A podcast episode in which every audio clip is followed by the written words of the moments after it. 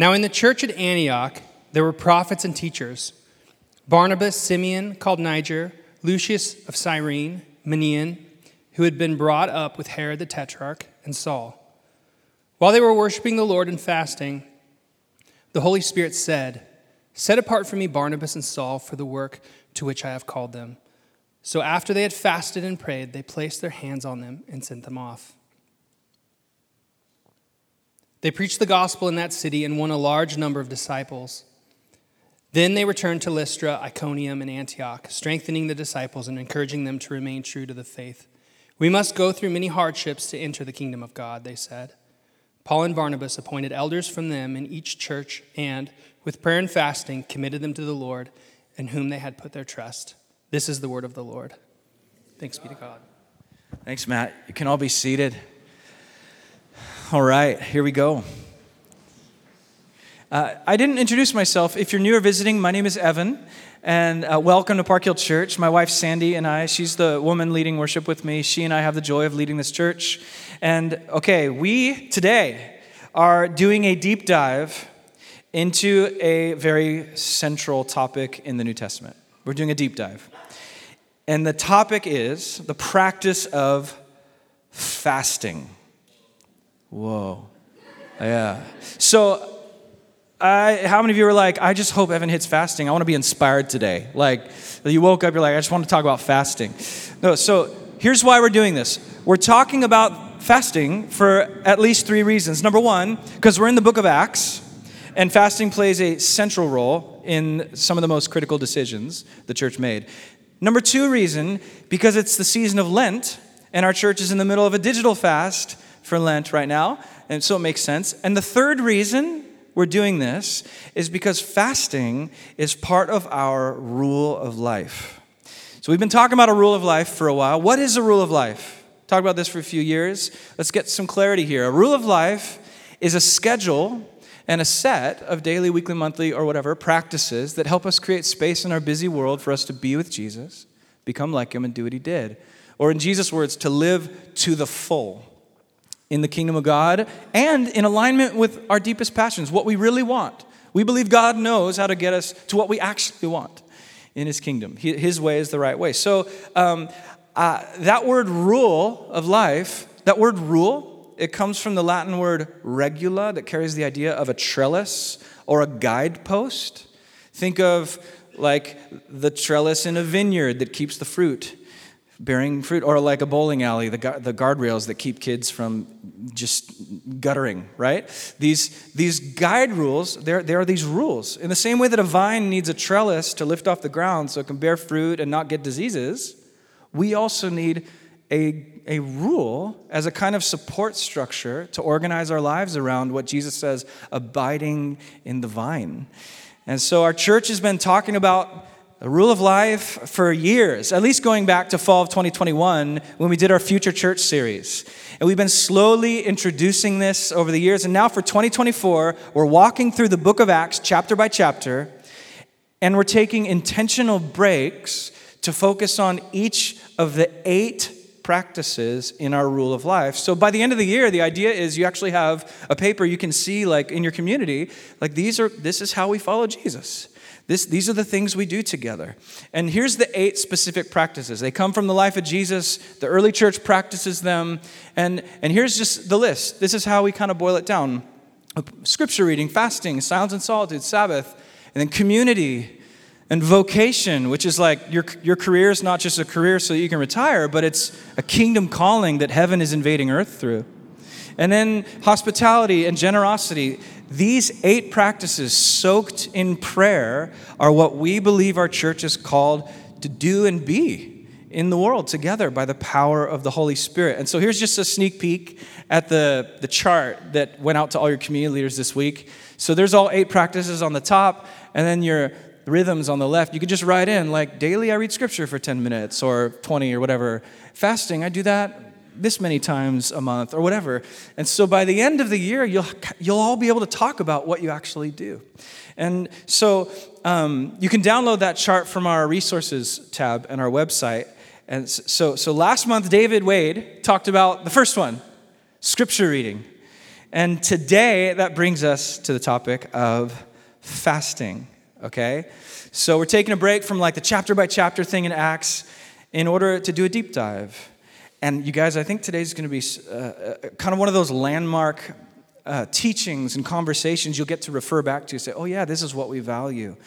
Uh, and we're going to see today how the writers of the New Testament, they connect all kinds of stuff together. They connect fasting with morality and, and whole person holiness, and even our sexuality, and what it means to flourish as embodied beings. They connect it all together uh, and in a very compelling and beautiful way. We're going to hopefully see that today. So, where to start? First of all, we are followers of Jesus, which means we follow someone who launched his entire ministry on earth with a fast from food. Right?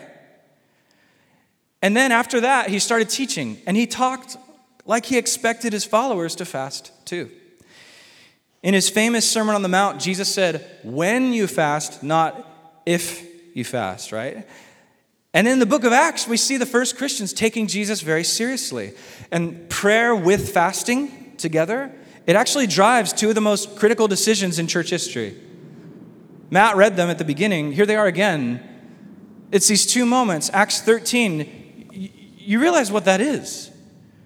That's the very first church planting trip. Like, that never occurred to anyone to go around and establish churches or gatherings around Judaism or this or that religion. That's not a thing until this moment. Totally new, totally novel, innovative, creative business venture, right? You could put it in business terms.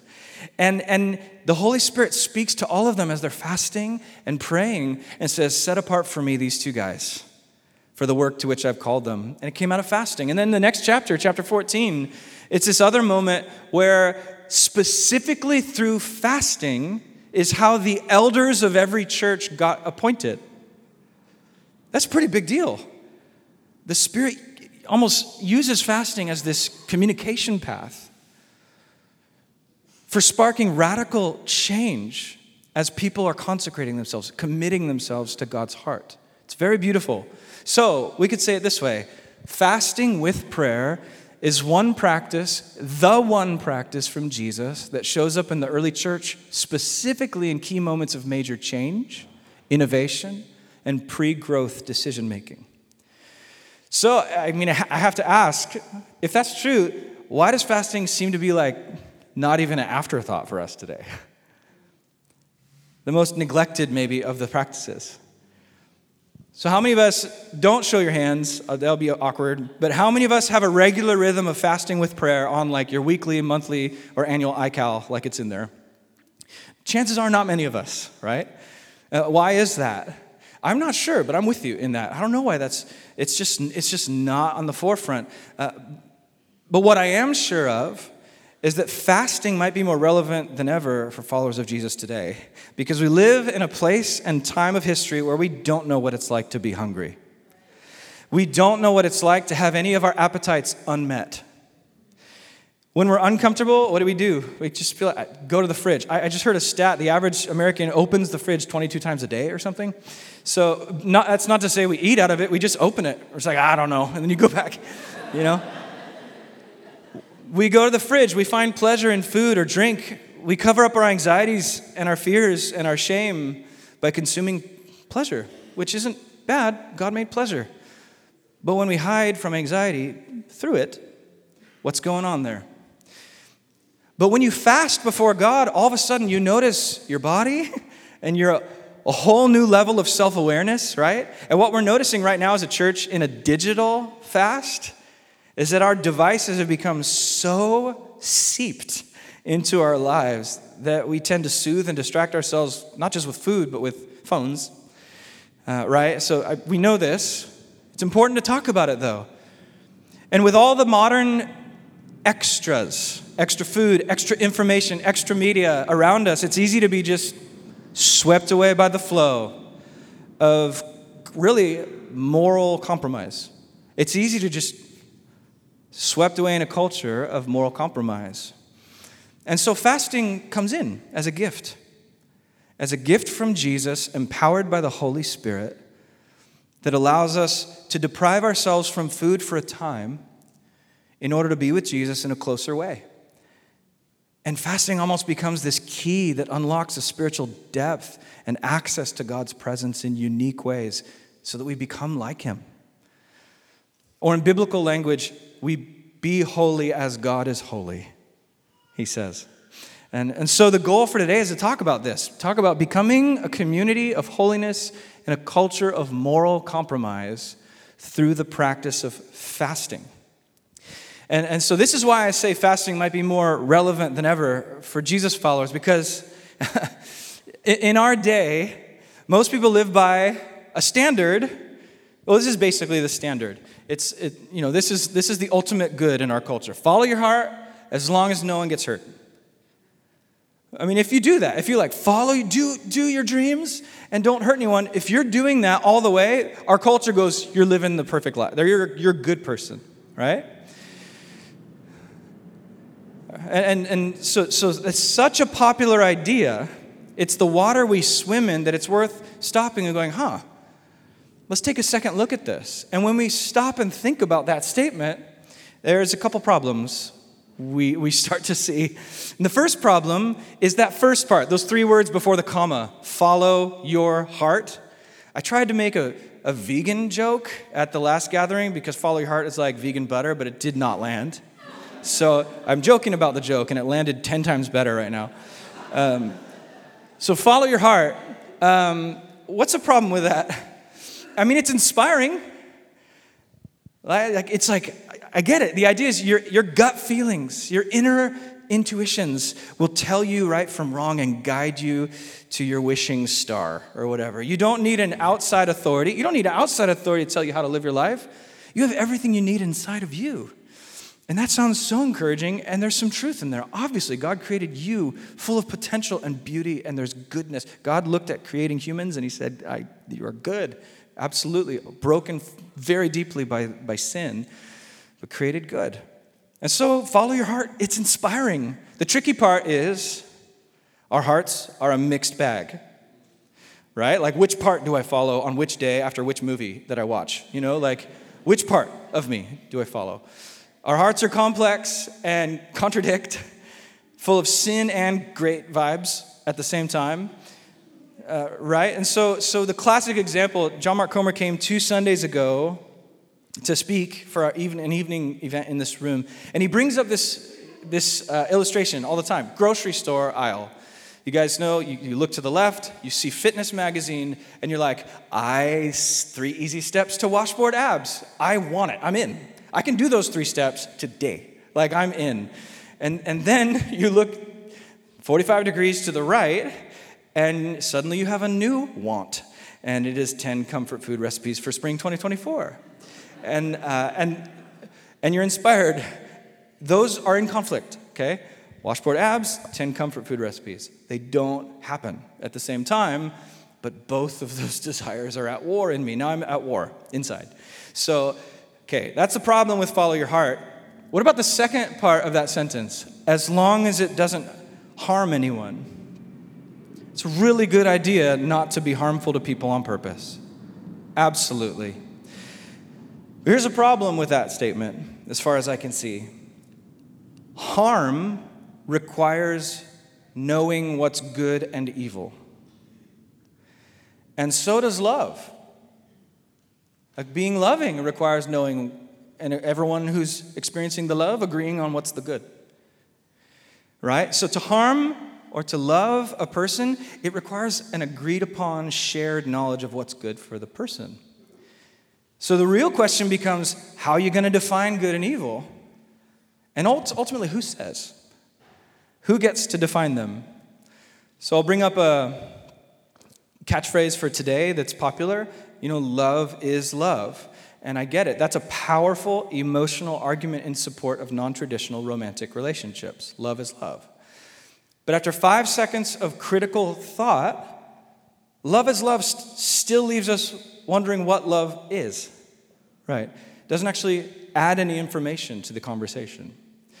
Um, so here, here we are. The reality is, for society to agree on the meaning of love, hate, harm, this would require some ultimate standard of moral authority saying, this is what love looks like, everyone.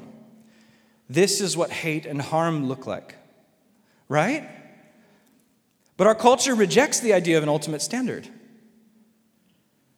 an ultimate morality that exists outside of us. Instead, our culture appeals to other things. Two things our culture appeals to to try to find out what's right or wrong: naturalism or emotivism. So naturalism, what's that? It's the belief that nothing exists except the things in the natural world. Nothing, there's nothing else. There's no unseen anything. This is Nacho Libre's wrestling buddy. I don't believe in God, I believe in science, right? You know, Esqueleto. So here's the problem with Esqueleto. Biology cannot give you morality. It can do a lot of awesome things. It can do really things that, that then we call are good, like healing people of sicknesses. Uh, any, ask any scientist, though. Science can tell you what is, but it cannot tell you what ought to be. Uh, that's morality.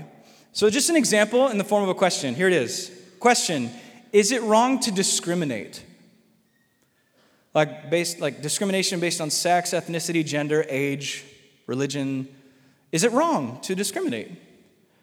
I mean, how? Okay, however you answer that, I promise you, you did not get that from science or survival of the fittest, right?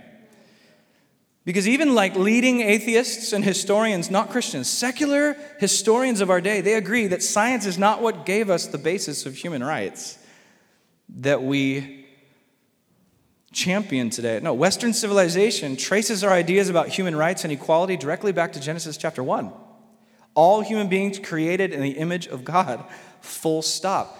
Naturalism does not give you that, does not give you morality. And then the other one that culture appeals to is emotivism. What's emotivism? It's like looking to your gut feeling. I just feel like this is right. This is like, I don't know, it just feels right. Or I know in my heart it's a good thing. Or the Christian version, the Lord gave me a peace about this, or whatever. You know. We all do this. It's like, yeah, I wasn't one hundred percent. I was, I was pretty squishy on my taxes. But, you know, I just feel like the government's so corrupt, I'm not worried about it. Or, yes, we're sleeping together, but we love each other and we plan on getting married. Or, I'm not greedy. You should see my neighbor's stuff. Their house is way bigger. Or, I probably shouldn't have talked about that person like that, but, you know, I just feel like someone needed to know the truth and I had to verbally process, so. We do this stuff all the time. Emotivism. It's right or wrong because my guts right now say. Which raises some pretty big questions. Like, okay, so how do we know what's right from wrong? Who gets to choose? Why does this group have moral authority and not that group? Now, what's the standard that we're all looking to here? So moral relativism has tons of different answers to the, these questions, but we follow the Jesus way, right? We follow the Jesus way, which means we humbly receive Jesus' mental maps to reality. Jesus has a map for navigating reality, and Christians are people who think his map is the right one and accurate, and God knows how to be better humans than, God knows how to be a human better than any of us do. And so Jesus' map for navigating reality, it comes to us how? Through the four Gospels and the writings of the New Testament. That is our highest moral authority. This is who we are. You guys, this is what it means to be the church. Billions and billions. Some estimate sixteen to eighteen billion Christians have lived from the time of Jesus to today. And we are a family that believe Jesus' maps to reality, his moral maps, are one hundred percent trustworthy and good and beautiful, and they're the only maps that lead us into what Jesus calls life to the fullest. And guess what? Jesus' way is open to all people. Everyone, without discrimination, is equally invited to agree with Jesus' mental maps and follow him into life to the full. And his map comes to us through Scripture, and it's based on the life, the inner life of the Trinity itself and the inner nature of the Creator. And so the more we align our life to the teachings of Jesus, to his mental maps to reality, the more we flourish and thrive in relationship with God and his sacred order. How do we do this? Here we go. This is why we're here today. Through the practice of fasting with prayer, the Holy Spirit opens us to greater alignment and flourishing with God's own life. And in Scripture, there's a word for that God-life alignment. It's holiness. Holiness. How did you react to that word just now? How'd that word make you feel? I know the word holiness comes with some baggage for some of us. Maybe you immediately go to fear or shame. But holiness is too important of a word to abandon. One of the most repeated commands in all of the Bible is God saying, "Be holy as I am holy." And you guys, Jesus is our transcendent moral authority, and his authority, listen, Jesus is his moral authority is never a condemning or shaming accusation, ever. It's an invitation to flourish. Holiness literally means unique or set aside for a special purpose. Part of our problem with the idea of holiness is that it's usually defined negatively, like separate from bad stuff. Like, don't do the bad stuff. That's holiness. But that's not complete in Scripture. In the Bible, holiness is not just about being separate from the bad, but being set aside for something beautiful and good and purposeful. Even the pots and the pans in the temple in the Old Testament, when they were declared holy, the priest wasn't saying, those, those are evil pans and these are moral pans or whatever. He was, he was saying, these pans are holy, meaning, oh, they're for a special holiday. They're for a unique purpose, a celebration in God's family. That's holy. That's what holy. You're holy. When you become a follower of Jesus and believe Jesus' blood on the cross pays for your sins, you admit you need forgiveness, you suddenly become a holy, set aside for special celebration, child of God in God's house. Do you realize that's holiness? And of course that means you're separate from the stuff that dehumanizes you. Of course. But that's not the end of the story. It's for beauty and life and full humanity in God's kingdom.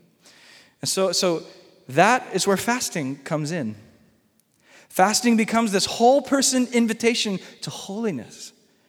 Because you're not just a soul in a body, like your soul is you and your body is the Uber driver, right?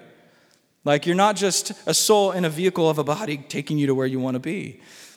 We, we are what Mark Cortez calls both embodied souls and ensouled bodies. Your body is you. Your soul is you, and God loves the whole you. As you.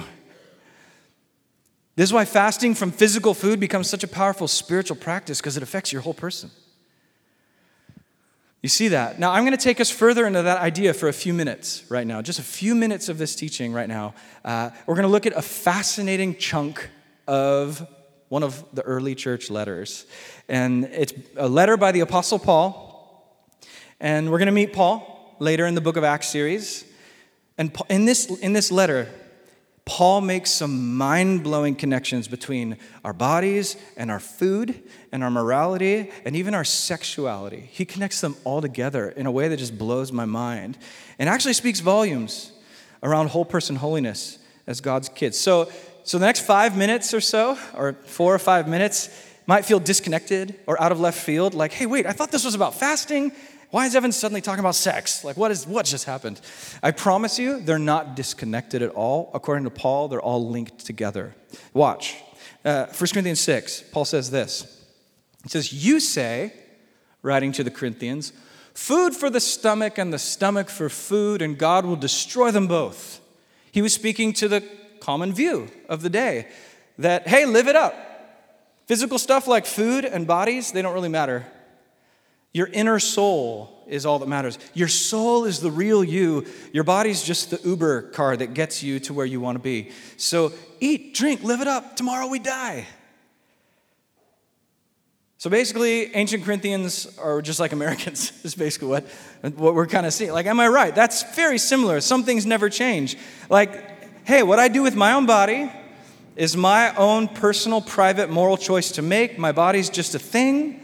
My body's desire for sex is no different than my body's desire for food or drink or sleep. It's just another urge, just another bodily urge. But listen to Paul's response to this. Listen to what he says.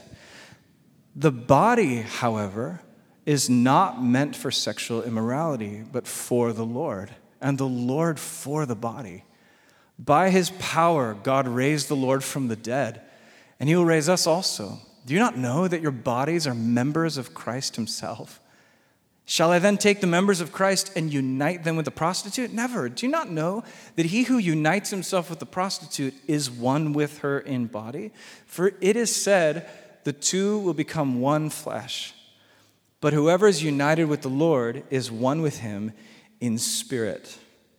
Okay, loaded paragraph there. So much there. Just a few points to observe. Number one, look at that first underlined part. It says, he basically he's saying the body is not meant for sexual immorality. And the word for that in the Greek is pornea. And it's all through the New Testament. It pops up in the Greek translation of the Old Testament. Pornea. It's this catch-all term that refers to any sexual activity with someone you are not married to in a one-man, one-woman marriage. That's what it means all through the New Testament and Old Testament. And Paul's like, the body is not for that. The body is not for that, but for the King, for the Lord. Meaning, we were created for God. Like, your whole body, it, God is so for your body. Your body, God is for it. And, and so good Catholic theology would say that even our sex drive is about far more than our body's desire for pleasurable release, but about our whole person desire for communion and contribution, for intimacy, and for generating life. And listen, not even marriage can satisfy that ache fully. There's a lot of lonely married people. Only life with God can satisfy what our sex drives are actually pointing to. Whether you're single for life or married for life, the same. So number one, the body's not meant for sexual morality. Number two, Paul, the point he makes is, Jesus came back from the dead in a body. That tells us something. That means we will too. Did you know your body will come out of the ground? So whatever you think heaven is, some disembodied nirvana, spiritual, floaty, angel baby cloud thing, or I don't know, what will it be like? What will, I don't know. There might be a time where we'll be disembodied, but guess what? It's all moving toward a resurrection that the church has confessed for two thousand years, where our bodies will come out of the ground exactly like Jesus' resurrected body did. That is our final hope. Christianity is earthy. Your body will rise from the earth and live in the new heavens and new earth in a body. You know what that means? Your relationship with God will take place in your body forever. Our body matters. It's the, it's the, loc, it's the locus point of your relationship with God forever. Because number three point he makes in that text, our bodies are united with Jesus. In the spiritual realm, we're one with Jesus and he's one with us. Paul believes what we do with our bodies in this world, it's Jesus is actually doing stuff through our bodies since we're members of his body. So therefore, point four, sex is not just a biological act, it's the fusion of two souls. And Paul's language is straight out of Genesis there, the line about two becoming one flesh. So what, Paul? So what? Well, here's so what. He says, so flee from sexual immorality. All other sins are what? He's like, run for your life from sexual morality. Why? Because according to Paul, we are harming our entire person. We are doing violence against our whole person, regardless of consent or culture's mantra of follow your heart as long as it doesn't hurt anybody or whatever. Sexual immorality dehumanizes and dishonors the body that God created and loves and has given infinite value to. I want to emphasize that hard. I don't think I emphasize it hard enough. at last gathering, God loves your body. He is for your body. He's not against it. You're invited to trust that today. There is no shame in this. Me- that's, if, if, if I inadvertently cast shame, then I pray I would be convicted and, and the Holy Spirit would stop that from happening. Because God is so for your body that any mention of living against God's grain for your body, I pray the fruit wouldn't be shame, but it would illuminate the flourishing that he does have for you, the holy repurposing that he does have for you today by you responding in trust to his presence. So, so, goodness, this is why Paul ends by emphasizing what a gift holiness actually is. Your body is the unique dwelling place of God in the world. Look at this. He says, because don't you know that your bodies are temples of the Holy Spirit who's in you, whom you've received from God? You are not your own. You're bought at a price. You owe nothing. Your debt is cleared. You belong to the Creator now, who literally defines what's good. And he has that good for you. Therefore, honor God with your bodies. Notice what a high view of the body that is, and a high view of sex.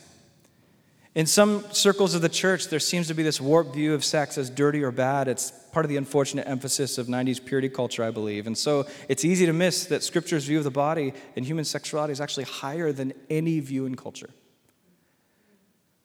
It's not lower, it's higher. It's the highest view of the human body you can have. We are not simply souls in body vehicles that just drive us around to what we want. Our sexed bodies, our emotional bodies, our physical bodies, our whole person temples of the Creator God of love who wants more good for us than we could ever dream up. The brilliant Nancy Pearcey writes this in her famous book, "What Christians do with their sexuality is one of the most important testimonies they give to the surrounding world." Why? Because it's sex and sexuality has always been one of the areas where we as Jesus followers are really most different from the world. Ever since the beginning, where Roman culture and Jewish culture was like, get married in order to matter. And Jesus was like, I'm not. And then celibate single people are like pedestaled even higher, given even more honor for a lot of church history. So sexuality has always been one of those areas where Jesus followers are like a beacon of hope. There's a better way than just cultural narratives, where we function as this flourishing family of marrieds and singles, old and young, all together. And so I'm talking about bodies.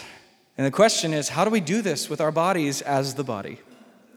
And is there a practice that helps us orient away from all the moral relativism and toward holiness? Yes, there are many practices, and at the top of this list is fasting. So to wrap up, I want to talk about the why and the how. Real quick, real, real simple. Why do we fast? Three basic reasons: to starve the flesh, feed the spirit. Reason number one, what's the flesh? It's a weird word. It's like everyone has flesh. Uh, well, the flesh is what the New Testament writers call that primal animal part of your body that's run by survival instincts, pleasure urges, right? It's like when you're in the grocery store and you didn't mean to buy Funyuns, but you did. You, you just, you just, it's an impulse buy. That's literally the the flesh. It's just, it's not bad necessarily. It's just an impulse. So uh, this is what scientists call your animal brain. And one of the best ways to decrease the influence of your animal brain is to literally not give your body food, right? So for thousands of years, Christians have realized both the Garden of Eden temptation and Jesus in the wilderness temptation involve food. Apparently, there's this mutual relationship between our level of self-discipline with food and our level of self-discipline with sin in general. As Thomas Akempis said a million years ago, restrain from million, a millennia ago, sorry. Uh, he said this uh, a thousand years ago, restrain from gluttony and you shall more easily restrain all the inclinations of the flesh. And so one of the first things you notice, if you've ever fasted, uh, like spiritual fasting, as a Christian, you notice your desire for sin does not go away, uh, but it does go down. and your desire for God goes up. Your awareness of what he might be doing goes up. And so fasting's a way to turn your body from an enemy in the fight into an ally. And, the, and so second reason we fast is to a- amplify our prayers. Fasting is a way of praying with your body. Like Scott McKnight calls it body talk, groaning beyond words. And it's a way of growing in spiritual power. As much as we hate to admit, there's a direct relationship between our level of holiness and our level of power in the Holy Spirit. The holier we live, the more power we have access to from the Holy Spirit. So fasting is a way to grow in holiness and grow in spiritual power. And this seems to be the best explanation behind that really weird story in Luke nine, where Jesus comes to his disciples and they're trying to cast out this demon and they can't. You know that story? Like, Jesus, why can't we cast out this demon? We could cast out other demons. And Jesus is like, oh, wow, yeah, this one comes out only by prayer and fasting. So there's like weird power levels going on that we don't understand. We just obey. And so finally, the third reason we fast, very simply, is to stand in solidarity with the poor. And this is the fasting of Isaiah forty-three. It's a way to stand with the ninety-eight percent of the world that has a lot less than we fairly comfortable San Diegans do. Very practical, fasting frees you to take the money you would have spent on pad thai takeout and give it to those with no food at all. Super ancient way of fasting. And which brings us finally to how. How do we fast? How does Park Hill fast? Not just any, but we actually are calling ourselves to this. So what does that look like? Again, fasting is when you go without what? Food. Good. So that's biblical fasting. Biblical fasting is going without food. Now, our church is doing a digital fast right now, which is not really a biblical fast at all. It's really just a catchy name for, like, being mature, um, which is a great thing to do, you know, abstain from excess media in order to focus on things that matter more. That's a really great thing to do. But fasting is a specific Christian practice, a whole body practice that's very hard for Westerners to wrap their minds around because you literally don't involve your mind so much as your stomach. Right? It's a way of saying yes to Jesus' work, not just by reading a book, but through your stomach. And it's a deep work. For over a thousand years, fasting was a core practice of disciples of Jesus. Christians would fast twice a week. Wednesday and Friday was the universal practice for centuries. Uh, it started to fade away only a couple hundred years ago with the Enlightenment, but before that, here's John Wesley on fasting. In the seventeen hundreds, he says, "I fear there are now thousands of Methodists, so-called," he like takes a jab at him, so-called Methodists, he's all judgy, and he's like, He's like, both in England and in Ireland, who, following the same bad example, they've entirely left off fasting, who are so far from fasting twice a week that they do not fast twice in the month. Dang, John. And then and then he, he finishes, "The man who never fasts is no more on the way to heaven than the man who never prays." And I'm not saying he's that's Bible, that's not God's word. That's John Wesley, who's a great man of God. I'm showing you this just to just to show you we've come a long way. There's, we've come a long way. Very few followers of Jesus fast on a regular basis. And yet we believe this is one of the most important practices from Jesus for our time. And so the call for Park Hill is, the, the baseline is that we invite you to work towards some kind of weekly fast, some kind, maybe it's one meal a week, where you uh, commit to God that time and that prayer. Maybe for some of you, it'll, you'll be revisiting a practice that you maybe have been already doing or have left behind. Bring, maybe bring it back. Uh, Sandy and I, we do this. We have for several years now. Every Wednesday we fast from Tuesday dinner to Wednesday dinner. So we just don't eat between those two meals, and we just pray every week in that way. Usually I'm doing sermon prep during that day, and it was hard at first to like think deeply and, and write and like read and prepare, prepare a sermon when you're hangry. But uh, but I've gotten I've gotten somewhat used to that. So you're more than welcome to join us in that same Tuesday to Wednesday rhythm if you want to. That's kind of cool to do as a church. But here's the deal. Starting this week, we're launching a four-week conversation about fasting in our communities. It's the last four weeks of Lent, too. That really worked out, schedule-wise. Uh, so whether you're new to biblical fasting or you're like a veteran, we're all in this together for the back half of Lent, all the way up to Easter. And and so we're going to finish strong with our digital fast on Palm Sunday. And then, listen, Palm Sunday to Good Friday, that whole week of Holy Week, we're doing seven prayer again.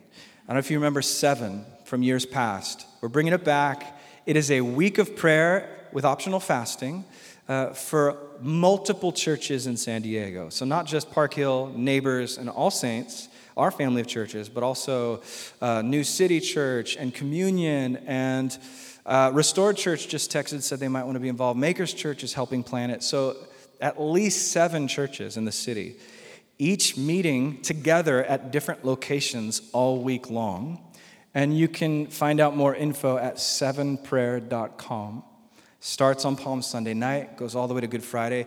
Palm Sunday's gathering is here in the building. Good Friday's gathering is back here in the building. And it'll be multi-church involvement. So it'll be pretty cool. Unity, prayer, fasting, the whole thing. So, uh, now, in a teaching on food, very practical teaching, I think it would be amiss not to speak to uh, the, the, the weakness side in all of us when it comes to this. And I want to talk about the reality of disordered eating and just make a quick mention. Because last year we saw people not practice fasting because they were discerning with their communities that doing so would not be wise for them. And I think that's beautiful communication. So beautiful to have conversations among your community about, about these things. And also last year we saw healing for some who struggle with disordered eating. And they had sat out previous years, but last year they're like, you know what? With my community in the know, and I've talked to my doctor, and we're praying, I, I'm actually going to fast with my community for the first time in years, and they experienced radical healing too. So, so wherever you're at in your relationship with food, our goal is for our church to be a place where all of us can move toward health and healing when it comes to both eating. Well, eating and drinking is central to Christianity. We're going to do it today with bread and cup, and you're going to do it this week in your communities. And fasting. So eating and fasting together. We don't do this Christian thing alone. And so there you go. To end, you guys, you got to keep the goal in mind. And it's the experience of delight in God. That's the goal of all the practices, to experience delight in God. Fasting really reveals what controls us. How many of you are feeling this digital fast? Man, I, I, I want to watch a movie every night. I never wanted it this bad. Now that I can't. That's what fasting does too. We feel anything but delight at first. We feel hangry, anxious, sad. Realize how dependent we are on food to feel happy. Or in case of this year, digital distraction to be happy. But the gift of fasting teaches us to be happy even when we don't get what we want. Right? Eating, or fasting rather, fasting is practicing the reality of suffering that we just want to deny in normal life. And so fasting is a way of training your body to be happy when it doesn't get what it wants. That way, when life happens, or your boss happens, or your child, or your parent, or even God himself doesn't give you what you want, you don't freak out and go ballistic. You're calm, at peace, because you know the deep joy of contentment in God. And so fasting is feeding on the deep joy from the one source that can never be taken away, and that's God. And that's why our motivation to fast, it has to be a deeper experience of God himself. This is why Paul calls our bodies temples. The Holy Spirit's house, your body. What a beautiful image. And through fasting and choosing holiness, we actually purify our temple in order to see God. That's what our body is for. It's a place to be close to God. No wonder Jesus said, "Blessed are the pure in heart, for they shall see God." And that's our motivation for fasting and holiness and radical obedience and all the surrender. All of that is, it's Jesus, I ache for you. You're my delight and my joy, Jesus. That's what it's for. So can I pray for us? We're going to move into worship now.